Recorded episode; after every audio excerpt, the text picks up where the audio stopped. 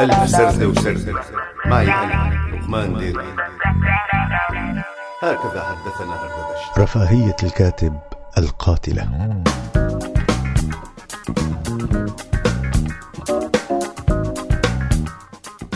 أنا الآن في وضعية كاتب سوري نرويجي مرفه، ولما لا فأنا أكتب لكم من على البلكونة المطلة على البحر الذي ليس ببحر ولا بخليج ولا ببحيرة. إنه ببساطة يسمى فيورد، والفيورد يا حبيبي شغلة مالحة رمادية أحيانا وزرقاء أحيانا أخرى، فالماء كتلة شفافة تتلون كما تشاء لها الظروف الجوية. وهذا الفيورد يمضي إلى المحيط الأطلسي وتمخر عبابه كل يوم سفن ضخمة فخمة تأتي من كل أنحاء العالم محملة بسواح معظمهم من اليابان، جاءوا ليتمتعوا بجمال مدينة مولدا الأخاف.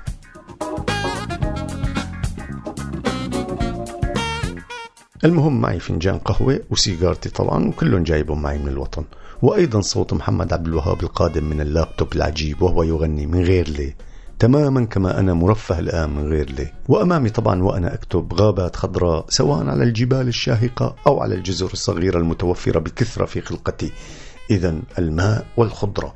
ولكي تكتمل يا حبيب فالوجه الحسن معي أيضا شريكتي الشاعرة النرويجية الجميلة، وهي تحضر لعرضنا الشعري بعد ساعات مع نجمة الجاز النرويجية الصاعدة التي ستغني مع قصائدنا في حديقة مقابل الفندق حيث مسرح المهرجان الطلق. وعلى اعتبار أنه مالي متعود على كل هالرفاهية، فكما تعلمون أن الأمور وصلت معنا إلى الكتابة لكم من على الرصيف ونحن نحجز صف لسيارة بياع المازوت ومن عند أصدقاء في جرمانة أو قدسية أو برزة حسب برنامج قطع الكهرباء المنظم سابقا والعشوائي لاحقا. لكن الأمر غير عشوائي كما تعتقدون، بل هو منظم جدا، لأننا كنا نتأفف من قطع الكهرباء وبعد ذلك صرنا نتأفف من عشوائية قطعه. يحيى الذكاء.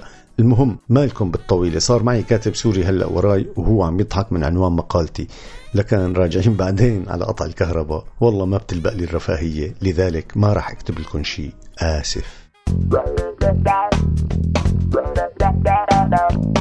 هكذا حدثنا هردبش.